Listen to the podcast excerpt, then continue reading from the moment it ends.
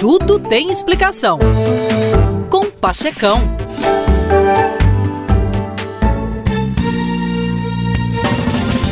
Meus queridos, o uso excessivo do celular e a distração que ele proporciona está contribuindo para a depressão e ansiedade. Isso é fato. E como sabemos, a distração é perigosa. Caminhar com o nariz enfiado na tela pode nos levar literalmente para o buraco.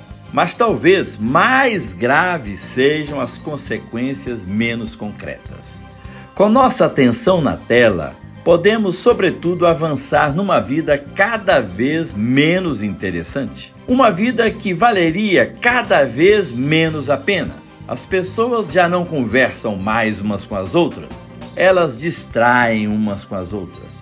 Não trocam ideias, trocam imagens. O desfrutar da vida só é possível para quem não se distrai, para quem, ao contrário, mantém um esforço constante de atenção à vida. O esforço, obviamente, não garante que a vida nos reserve só coisas boas, mas a primeira coisa boa é a própria atenção às coisas da vida. A desatenção e a distração são perigosíssimas. Muitos suicidas, se não todos, morrem não de tédio, mas de tanto se distrair da vida. Pois de que adianta viver uma vida na desatenção? Por que valeria a pena viver uma vida que sequer parece exigir nossa atenção? O que nos impede de aproveitar a vida é se distrair e se desapegar dela.